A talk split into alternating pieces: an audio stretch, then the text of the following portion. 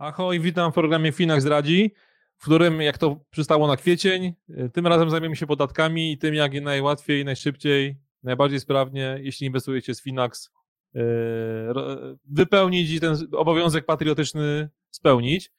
A skoro podatki, to jest z nami oczywiście Robert Morawski, nasz ekspert. Cześć Robert. Witam, cześć, dzień dobry.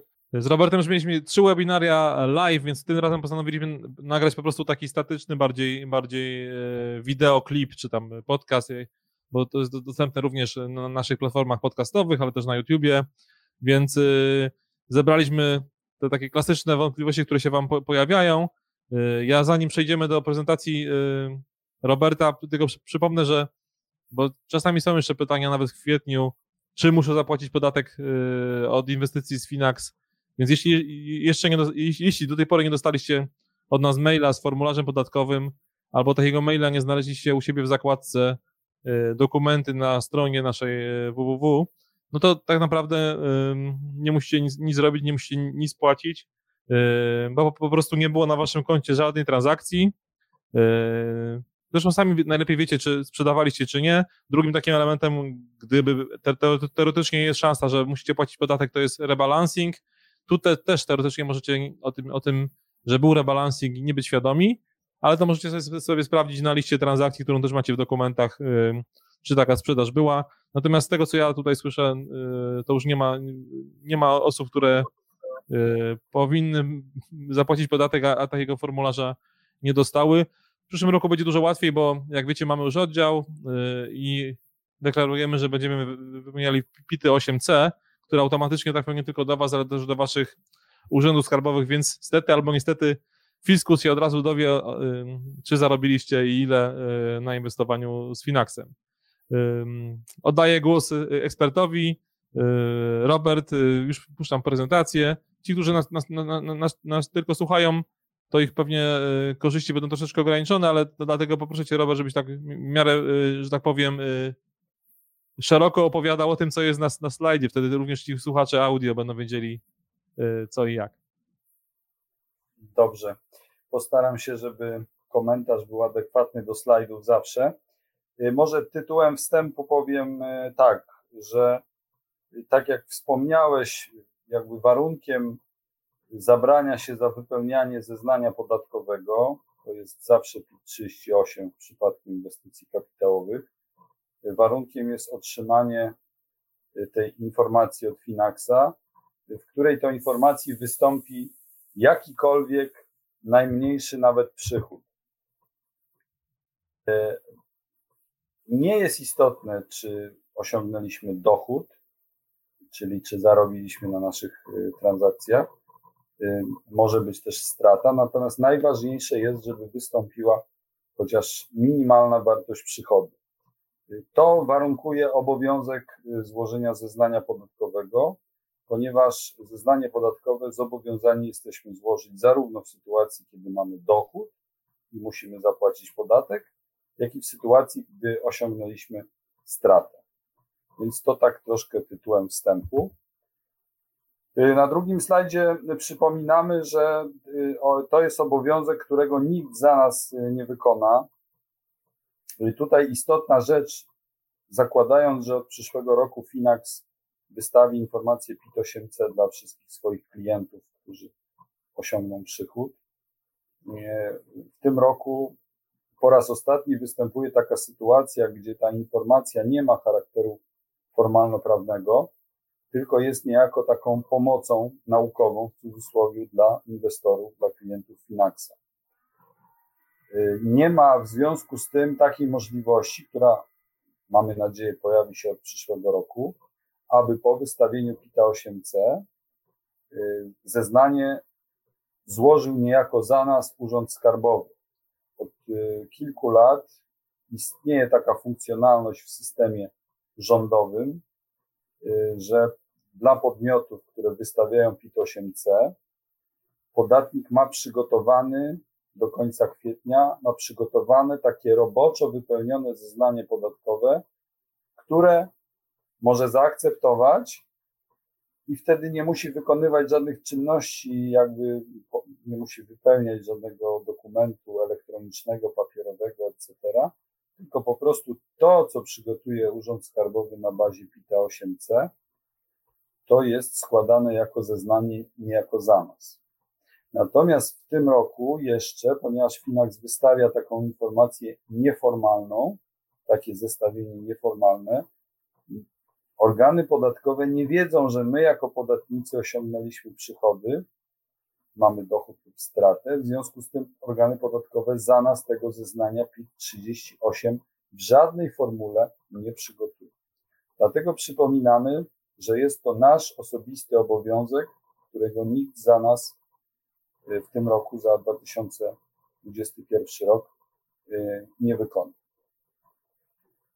Taka, y, taki komunikat pojawia się od zawsze niejako na formularzu podatkowym Finaxa, w którym mamy informację o tym, że ten formularz prezentuje jakby podstawowe dane o przychodach i kosztach, które są przydatne do y, wypełnienia y, zeznania podatkowego w formule minimum. To znaczy minimum, czyli podstawowe przychody, te najważniejsze z transakcji i podstawowe koszty, co do których nie ma żadnych wątpliwości, że mogą być uwzględnione w zeznaniu podatkowym. Finax nie może, nie ma takich możliwości ani technicznych, ani prawnych, nie może za nas decydować o tych kosztach, które no, rodzą przynajmniej ułamek procenta ryzyka, to znaczy wszystkich tych kosztach, które w naszym inwestowaniu pojawiają się niejako na boku. Dlatego y, ta informacja zawiera podstawowe przychody i koszty, które musimy uwzględnić w zeznaniu podatkowym. Jeżeli nie chcemy się angażować, nie znamy się, nie mamy dostatecznych kwalifikacji, nie mamy pod ręką doradcy podatkowego czy księgowego, to po prostu e, będziemy przepisywać, co pokażemy na dalszej części naszego podcastu. E, będziemy tylko przepisywać te podstawowe informacje do zeznania PIT-38. Cała reszta zależy od naszej indywidualnej decyzji i tutaj jakby na własne indywidualne ryzyko podejmujemy decyzje co do interpretacji przepisów, co do oceny własnej sytuacji e, jako inwestora. No i tutaj najlepiej posłużyć się pomocą wykwalifikowanego doradcy podatkowego. Oczywiście zakładam, że z takiej pomocy korzystają głównie osoby, które uzyskują jakieś takie pokaźniejsze wyniki, e, czy, czy więcej inwestują. Natomiast no, takim kompromisem może być też porozumienie z właściwym urzędem skarbowym, gdzie ewentualnie urzędnicy pomogą nam y, wyjaśnić takie podstawowe wątpliwości, no głównie dotyczące kosztów podatkowych, dlatego że jeśli chodzi o przychody, to w zasadzie większych wątpliwości nie ma. I teraz przejdźmy do zasad ogólnych. Będziemy dzisiaj ten podcast realizowali w takiej skróconej formule, to znaczy ja zdaję sobie sprawę z tego, że im więcej przekazuję informacji w jednym materiale, e, tym, tym bardziej jakby spada poziom skupienia e, inwestorów, klientów Finaxa. Zresztą doświadczam tego nie tylko jakby w kontakcie z klientami Finaxa, ale w ogóle zawsze, kiedy mówię o podatkach i coraz bardziej zagłębiam się w szczegóły, to mam wrażenie, że po prostu ten y, poziom y, percepcji przekazywanych informacji spada. Dlatego dzisiaj powiemy sobie o takim planie minimum, o tych zasadach, które są najważniejsze i o których powinniśmy pamiętać, żeby w tym planie minimum zeznanie złożyć.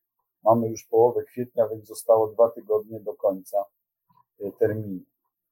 Przypominam, że Urząd Skarbowy w żaden sposób nie wykona za nas rozliczenia dochodów osiąganych za pośrednictwem takich brokerów zagranicznych, jakim jest na przykład Finax. Ponieważ w przypadku brokerów zagranicznych nie otrzymujemy żadnej informacji, sformalizowanej informacji takiej jak PIT 8C do rozliczenia podatku. Y, druga ważna informacja jest taka, że Zestawienie Finaxa w tej formule dotychczasowej, takiej nieformalnej, y, ma pewne korzyści. No po pierwsze, oczywiście pozwala nam sporządzić zeznanie. Mamy kwotę przychodów, mamy kwotę kosztów ogólną, także to są te podstawowe dane, które znajdą się w PIT 38. Druga pozytywna rzecz na ten moment jest taka, że y, ewentualne uzupełnianie kosztów podatkowych nie powinno wywołać takiej automatycznej kontroli organów podatkowych, jeśli sami uzupełniamy dane o kosztach. Podstawowy problem, jaki mają klienci tych klasycznych domów maklerskich otrzymujący PIT-8C jest taki, no, że jeżeli oni próbują coś samodzielnie uzupełniać w części kosztowej, y, no to zeznanie podatkowe roczne PIT-38 zaczyna się różnić od informacji PIT-8C. No i to niejako wywołuje automatyczną prawie, że kontrolę y, Urzędu Skarbowego, zwłaszcza wtedy, kiedy dopisujemy po stronie kosztów podatkowych y, pewne wartości i spada nam podstawa opodatkowania. Druga y, tutaj informacja, jeśli chodzi o jakby zestawianie PIT 8C z formularzem Finaxa, jest taka, że jeżeli jako klienci Finaxa korzystacie Państwo z usług innych domów maklerskich wystawiających informacje PIT-8C, to te dochody osiągane w Finaxie możecie bilansować z dochodami i stratami ujmowanymi w informacji PIT-8C bądź w informacjach PIT-8C, jeśli uzyskujecie Państwo ich kilka, co pokażemy później na już samym formularzu, gdzie te pozycje należy sumować i jak należy wychodzić na wynik ogólny. Teraz sobie uświadomiłem, że może powinienem jeszcze wyjaśnić jedną rzecz, a mianowicie bez względu na to, ile Państwo dostajecie informacji, jak klienci dostają informacji PIT-8C, czy z takich instytucji jak Finax zagranicznych, to zawsze składamy jedno zeznanie PIT-38, a nie pojedyncze zeznania y, równolegle do każdej informacji podatkowej, jaką uzyskamy. Podstawowym formularzem dla rozliczenia dochodów zysków kapitałowych, w tym przypadku dochodów osiąganych za pośrednictwem Finaxa, jest deklaracja PIT-38. W tym roku obowiązuje wersja numer 15. Najlepiej dotrzeć do aktualnej wersji wchodząc na stronę rządową podatki.gov. Tam mamy formularze zarówno w takiej formie do wydruku papierowego, wypełnianego długopisem, jak i formularze aktywne, elektroniczne, które po wypełnieniu na komputerze można wysłać już w dowolnej formie, albo wydrukować, albo w formie elektronicznej przesłać do Urzędu Skarbowego. Tutaj mamy takie przykładowe zestawienie podatkowe. Zawiera co prawda dane 2020, ale proszę się tym nie przejmować. My dla uproszczenia tutaj przygotowania materiału, programu posłużyliśmy się informacją z poprzedniego roku podatkowego. Tak naprawdę dane o transakcjach są tutaj mało istotne z punktu widzenia rozliczenia całego roku, ponieważ koncentrujemy się na podsumowaniu i to podsumowanie mm, jakby tutaj mimo że dotyczy 2020 roku, zakładamy, że może zupełnie tak samo wyglądać w 2021 roku, a za 2021 rok składamy zeznanie. Tutaj mamy w podsumowaniu te najważniejsze kwoty, które nam się przydadzą do sporządzenia zeznania rocznego, czyli wpływy ze sprzedaży instrumentów inwestycyjnych rozumiane jako przychody ogółem, uzyskane za pośrednictwem Finaxa przez podatnika. Y, druga y, kwota łączna to koszt nabycia instrumentów inwestycyjnych, rozumiany tutaj jako koszt uzyskania przychodu y, pewny, niekwestionowalny, możemy za to ręczyć. No i podajemy w punkcie trzecim podsumowania zrealizowany zysk lub stratę. Na taką kwotę, jaką mamy tutaj, powinniśmy wyjść w zeznaniu podatkowym. Oczywiście, tak jak powiedziałem na wstępie, jeśli jesteśmy podatnikiem świadomym, wyedukowanym, e, odważnym, nie bojącym się interpretacji, to ten zrealizowany zysk możemy zmieniać w ten sposób, że możemy dopisywać po stronie kosztów uzyskania przychodu w zeznaniu podatkowym jakieś koszty dodatkowe, inne, które zwiększą nam wartość tych kosztów podanych w punkcie drugim, jako kosztów nabycia instrumentów ponoszonych za pośrednictwem finansów. Przypominam, że te koszty uzyskania przychodów to kiedyś było w takim naszym programie, w którym szerzej omawialiśmy problematykę kosztów. Przypominam, że tutaj do tych kosztów nabycia instrumentów finansowych możemy zaliczyć różnego rodzaju koszty y, związane no niejako z naszym funkcjonowaniem na rynku finansowym. Z tym zastrzeżeniem oczywiście, że katalog tych kosztów nie jest jednoznaczny. Ja kiedyś tłumaczyłem, że przepisy podatkowe w materii przez nas omawianej są bardzo skomplikowane, niejednoznaczne, a interpretacje zarówno sądowe, jak i organów podatkowych nie pozwalają jednoznacznie stwierdzić, że taka czy inna kategoria kosztów w takiej czy innej wysokości i zawsze podlega doliczeniu e, w zeznaniu podatkowym. Dlatego, no tak jak powiedziałem też we wstępie, przy większych kwotach albo przy próbie tutaj znaczącego zniwelowania tego dochodu do opodatkowania powinniśmy się raczej konsultować z jakimś doradcą podatkowym, żeby mieć e, przynajmniej no, większą pewność, że mm, działania nasze po stronie kosztów nie zostaną zakwestionowane przez organy podatkowe. Przejdźmy teraz do już samego zeznania. Y, w naszej prezentacji pocięliśmy, mówiąc kolokwialnie, to, to zeznanie y, PIT-38 na takie fragmenty, które będziemy po kolei omawiali skupiliśmy się tylko na tych częściach zeznania, które są istotne z punktu widzenia klienta Finaxa. Sam PIT 38 z roku na rok, y, można powiedzieć, puchnie, obrasta w różnego rodzaju rubryki, ale nie wszystkie rubryki nas interesują. Dzisiaj w związku z tym skoncentrowaliśmy się tylko na tych częściach, które dotyczą klientów Finaxa. Podstawową y, częścią formularza PIT-38, w której deklarujemy y, przychody i koszty uzyskania przychodów, a co za tym idzie, dochód lub ewentualną stratę, jest część C, oznaczona tytułem dochody straty.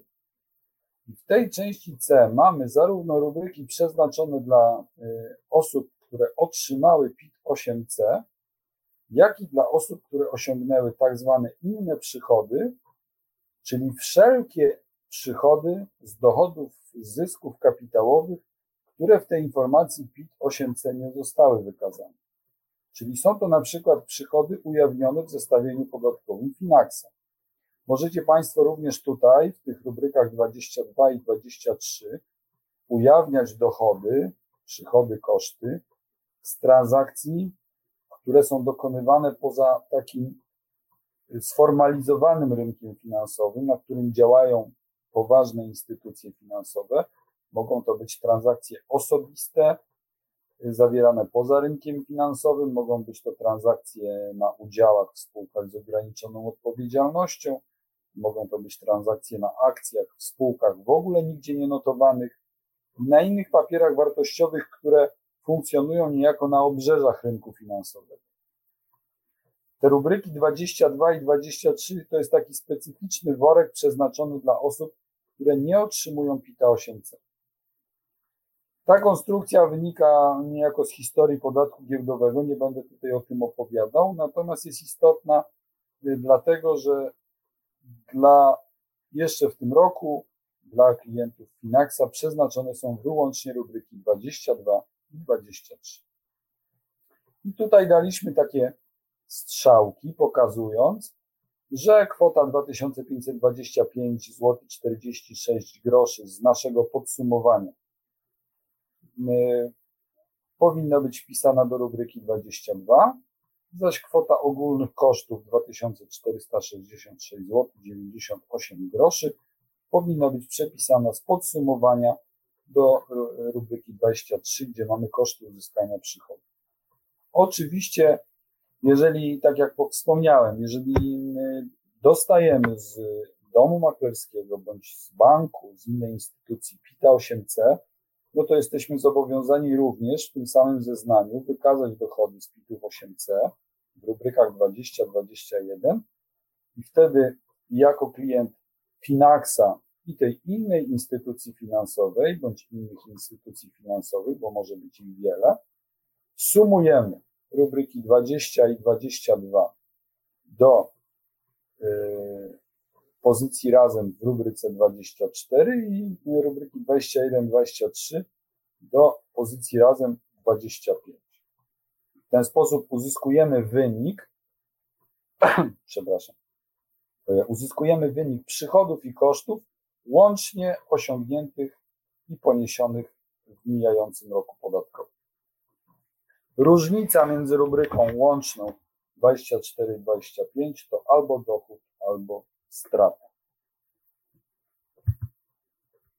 I tutaj mamy już pokazane na kolejnym slajdzie, ósmym, mamy pokazane jak wygląda takie podsumowanie dla klienta Finaxu, który nie miał informacji PIT-8C, czyli takiego, który dostał nasze zestawienie.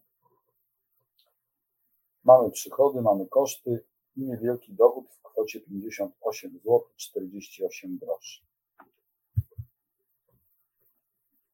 Tutaj zaznaczyłem strzałką komunikat dla tych takich bardziej odważniejszych klientów Finaxa, że gdyby chcieli e, powiększyć koszty uzyskania przychodu, to powinni w rubryce 23 dopisać ewentualnie odpowiednie kwoty.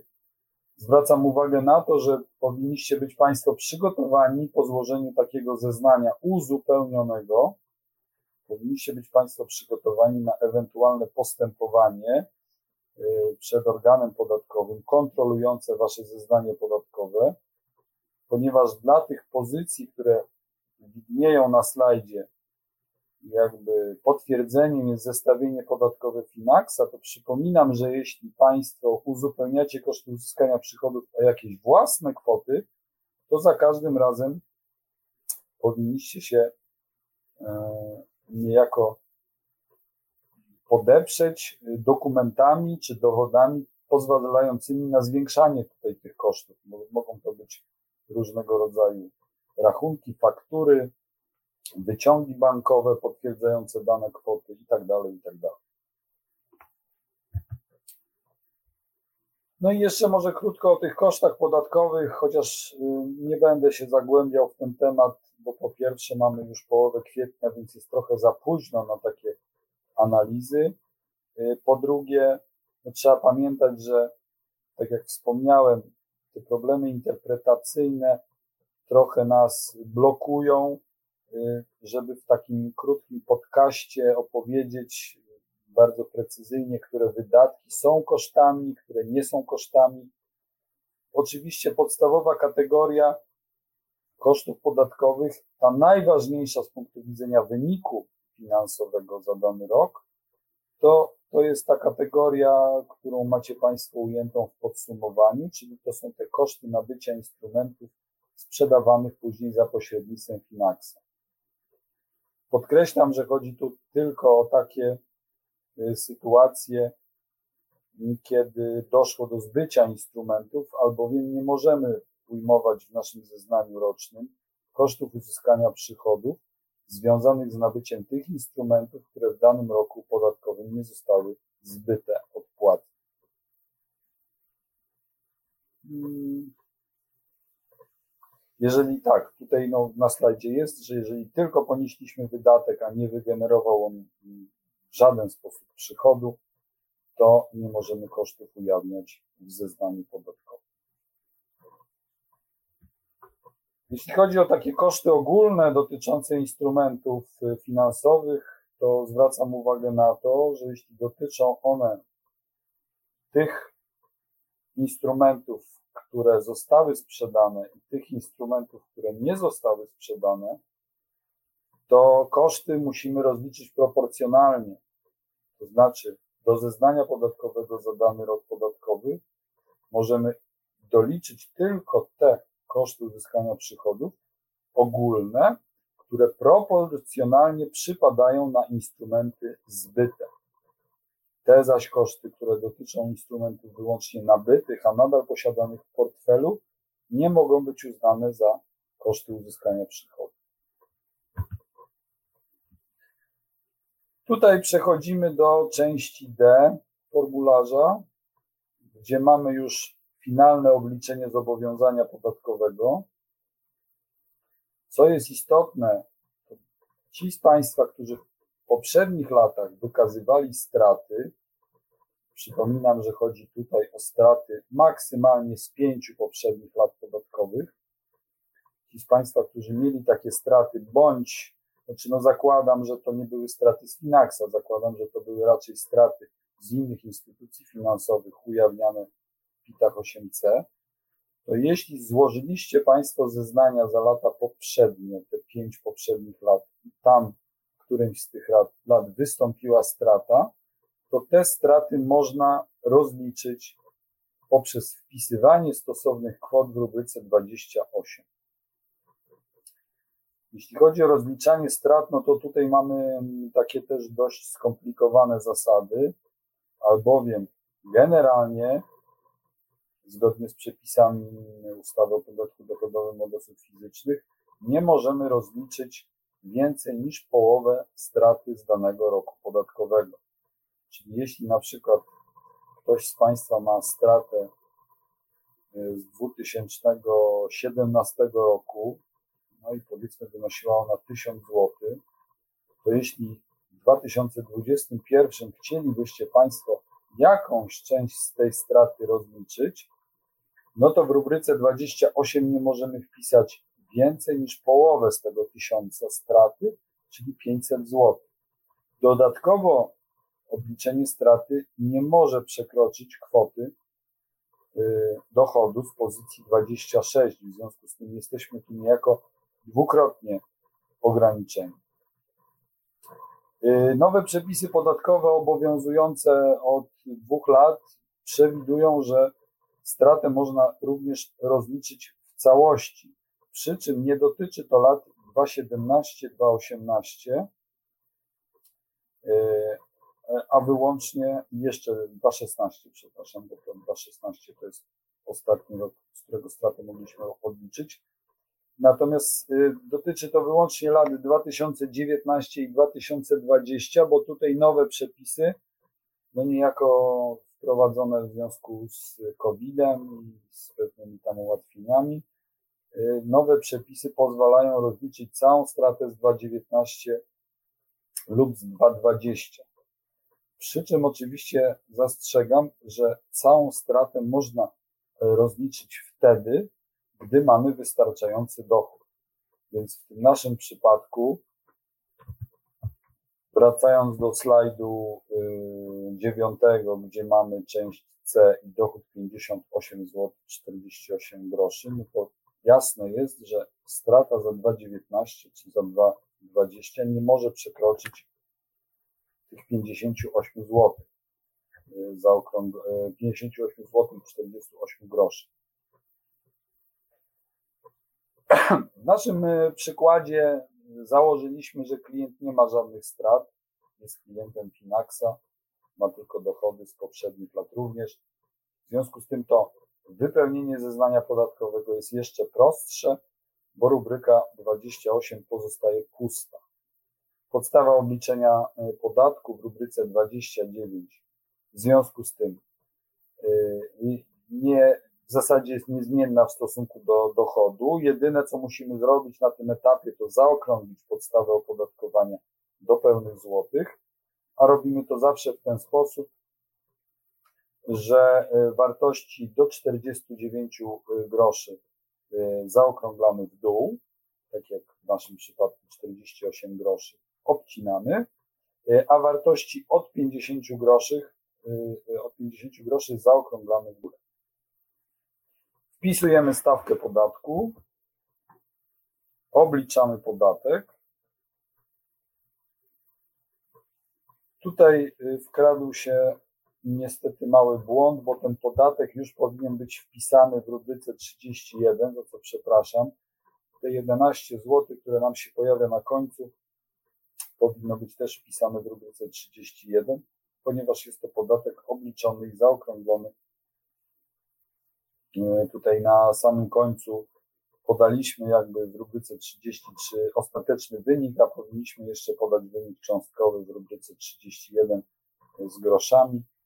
No to wynika z przemnożenia kwoty w rubryce 29 przez stawkę podatku, która zawsze i niezmiennie wynosi 19%. Czyli w, w obu miejscach, tak? Tak, w 31. 31 wpisujemy, przy czym to wpisujemy z groszami i w 33 już zaokrągloną kwotę podatku do zapłaty do Urzędu Skarbowego. Tak. I później przechodząc do części G, która stanowi takie techniczne rozliczenie zaliczek i innych podatków, które ewentualnie płacimy. Zakładam, że tutaj jakby nasz klient, klient Finaxa nie ma tych innych y, sytuacji, w których musi jeszcze samodzielnie doliczać podatek, ponieważ zeznania podatkowe co do zasady są tak skonstruowane, nie tylko PIT 38, że tam możemy uzupełniać pewne nasze zobowiązania wynikające z innych tytułów, co do których jakby nie stworzono specjalnie dedykowanych deklaracji. W związku z tym tutaj mamy możliwość dopisania zryczałtowanego podatku niepobranego przez polskie instytucje finansowe, zryczałtowanego podatku, który obliczamy samodzielnie od dochodów zagranicznych. Y, mamy też y, zaliczki, które jakby dotyczą zupełnie innej sytuacji, a które na przykład mogą powodować, że wystąpi nam nadpłata. Natomiast w tej naszej konkretnej sytuacji, gdzie nie mamy tych innych tytułów, tym tego tytułu do zapłaty w trakcie roku zaliczek, no nadpłata nigdy nie wystąpi, dlatego że my jako klienci Finaxa nie jesteśmy zobowiązani w trakcie roku podatkowego do płacenia zaliczek, które ewentualnie taką nadpłatę by nam tworzyły. Dlatego ta część G y, wypełniana w rubryce 49 w zasadzie pokrywa się z danymi E, pokazanymi w części D. Czyli mamy tutaj podatek należny 11 zł w części G przepisujemy ten podatek należny jako podatek fizycznie do zapłaty na rachunek Urzędu Skarbowego. Mam nadzieję, że ja to jasno wytłumaczyłem, natomiast jeśli Państwo będziecie do tego podcastu sięgali w trakcie wypełniania y, zeznania podatkowego na bazie Y, informacji uzyskanej z Finaxa, no to ja zaznaczam, że tylko te rubryki, które tutaj mamy wypełnione, nas interesują. Y, pozostałe nas nie interesują, jeśli nie mamy innych zobowiązań z innych tytułów podatkowych. Poza oczywiście tym drobnym błędem, że rubryka 31 również trzeba wypełnić. Może też dodam dla uspokojenia, że pewne takie błędy polegające na tym, że we wcześniejszych rubrykach pominiemy jakąś kwotę, ale jest ona na tyle oczywista, że wchodzi nam w następnych rubrykach zgodnie z przepisami orga, zgodnie z przepisami ordynacji podatkowej pracownicy Urzędu Skarbowego mogą za nas poprawić takie drobne, oczywiste omyłki pisarskie i zeznanie na pewno będzie przyjęte. Najważniejsze jest, abyśmy od prawidłowej podstawy opodatkowania wyliczonej y, w tej pierwszej części pokazanej, czyli w części C, żebyśmy prawidłowo obliczyli podatek zaokrąglili go, a następnie zapłacili na prawidłowy rachunek Urzędu Skarbowego. Gdzieś tam jakieś drobne potknięcia po drodze, które nam się zdarzą, nie wpływają ostatecznie na y, sens naszego zeznania i jego prawidłowość. Wszyscy klienci Finaxa muszą pamiętać, bo takie są niestety przepisy, że składając zeznanie z tytułu dochodów osiąganych za granicą, dochodów kapitałowych, powinni załączyć do deklaracji PIT-38 załącznik PIT-ZG. To nie jest skomplikowany załącznik, zwłaszcza wtedy, kiedy jesteśmy w takiej sytuacji, że mamy tylko jedno państwo uzyskania dochodu przychodu, ponieważ te transakcje odbywają się tutaj na giełdzie niemieckiej, przeprowadzane przez Finax. W związku z tym jakby nie ma problemu z wymienianiem dodatkowych krajów, czy zastanawianiem się, gdzie te nasze dochody powstają. W tym konkretnym przypadku powstają one na terytorium Niemiec. W związku z tym w odpowiedniej części PITA ZG, czyli części B, zobowiązani jesteśmy podać, że te przychody zagraniczne uzyskujemy w Niemczech, podać kod kraju, kod kraju w tym przypadku to DE. I kolejna rzecz, o której, o której musimy pamiętać, to, że uzyskując dochody zagraniczne, wypełniamy załącznik ZG w tej części, w której wskazujemy wartość dochodu osiągniętego za granicą. Jest to dochód, o którym mowa w artykule 30b, ustęp 5a ustawy, dochód z odpłatnego zbycia papierów wartościowych. Co ciekawe, to ustawodawca założył dla celów kontrolnych, że wskazujemy wyłącznie wartość dochodu. W związku z tym tylko ci z Państwa, którzy mają y, pozycję w zestawieniu Finaxa na plusie, tutaj jest to 58 zł 48 groszy, zobowiązani są wypełnić w picie ZG rubrykę 32. Ci z Państwa, którym zdarzyła się strata, tej rubryki 32 nie wypełniają. Można też pójść dalej, ponieważ formularz dotyczy dochodów, to również ci z Państwa, którzy osiągnęli stratę, formalnie rzecz biorąc, nie muszą wypełniać y, części B.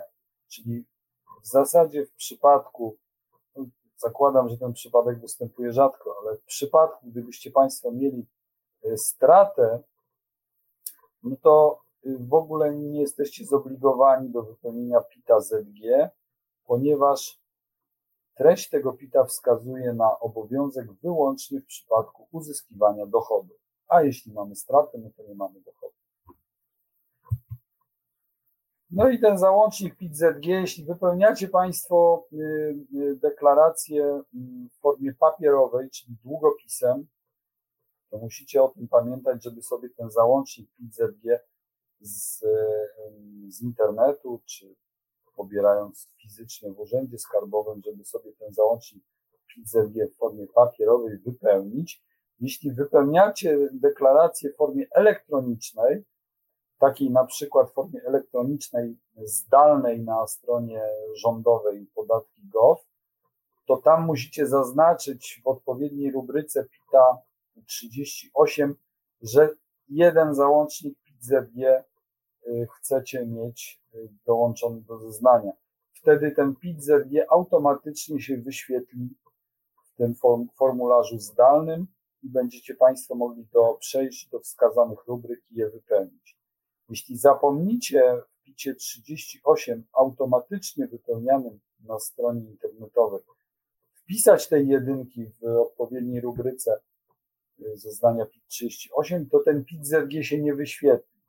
No i prawdopodobnie będziecie Państwo wtedy wzywani do uzupełnienia załącznika y, już y, jakby w trybie odrębnym.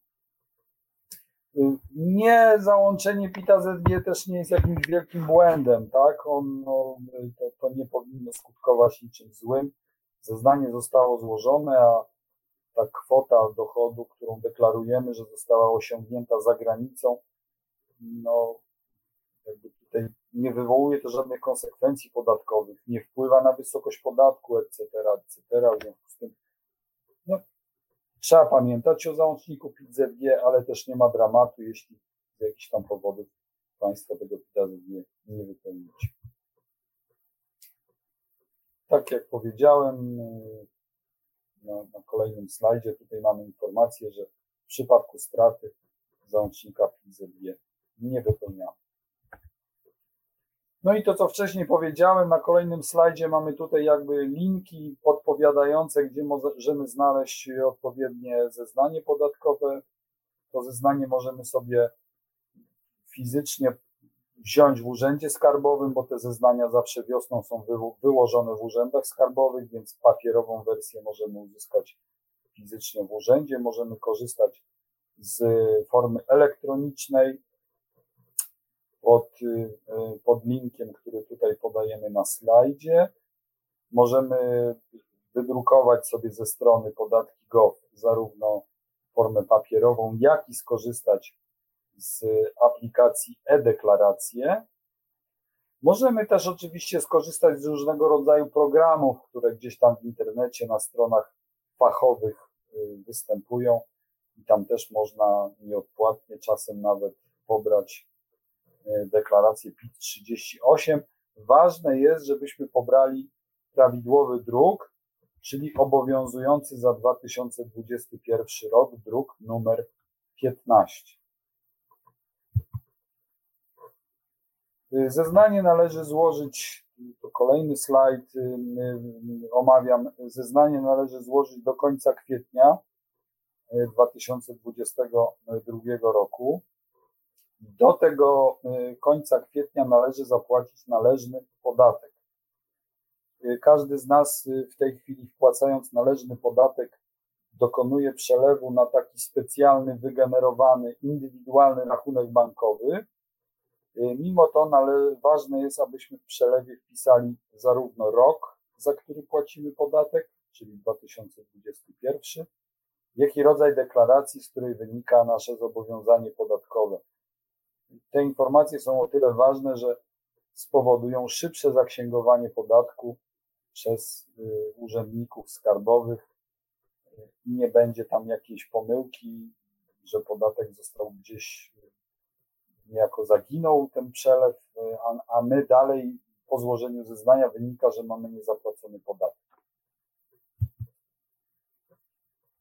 No i cóż, to chyba są wszystkie informacje, które y, chcieliśmy przekazać w związku z wypełnieniem zeznania.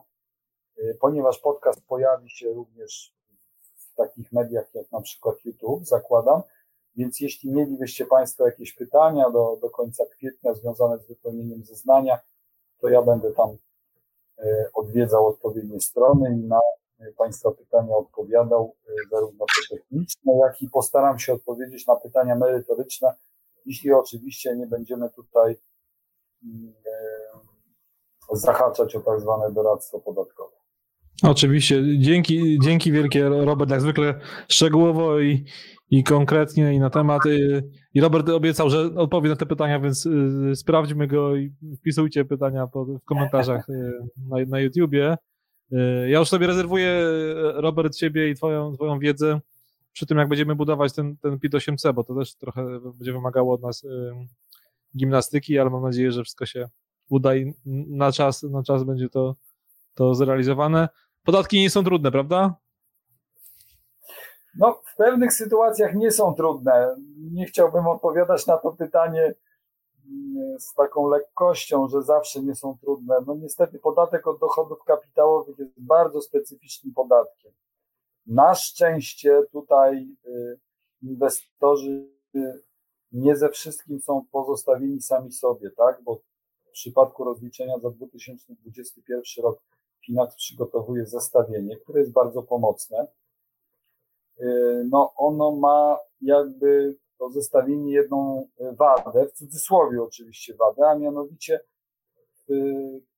jeszcze w rozliczeniu za 2021 rok pełną stuprocentową odpowiedzialność za rozliczenie ponosi podatnik, tak? Bo to on sporządza to zeznanie na bazie pewnej nieformalnej informacji. Od przyszłego roku podatnicy będą się na pewno i klienci Finaxa czuli bardziej bezpiecznie, bo dostaną dokument, który formalnie tę odpowiedzialność trochę dzieli pomiędzy podatnika a instytucję finansową. Mamy nadzieję, że te przyszłoroczne dokumenty będą wzorowo przygotowane i rozliczenie przebiegnie równie sprawnie jak w tej prezentacji. Obiecujemy, y, trzymajcie nas y, za słowo. I pamiętajcie, że podatki się płaci od zysku i to jest jedyna, jedyny pozytyw chyba w tym, w tym wszystkim, że, że po prostu jak nie, macie stratę, to podatku nie ma, ale chyba lepiej mieć zyski, płacić te podatki. Dzięki Robert jeszcze Ale raz. zeznanie ze stratą trzeba złożyć.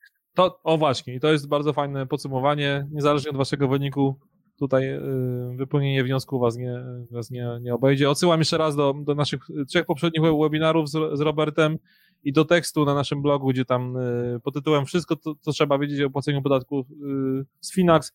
On już jest ponad rok temu opublikowany, natomiast cały czas aktualny, więc zachęcam.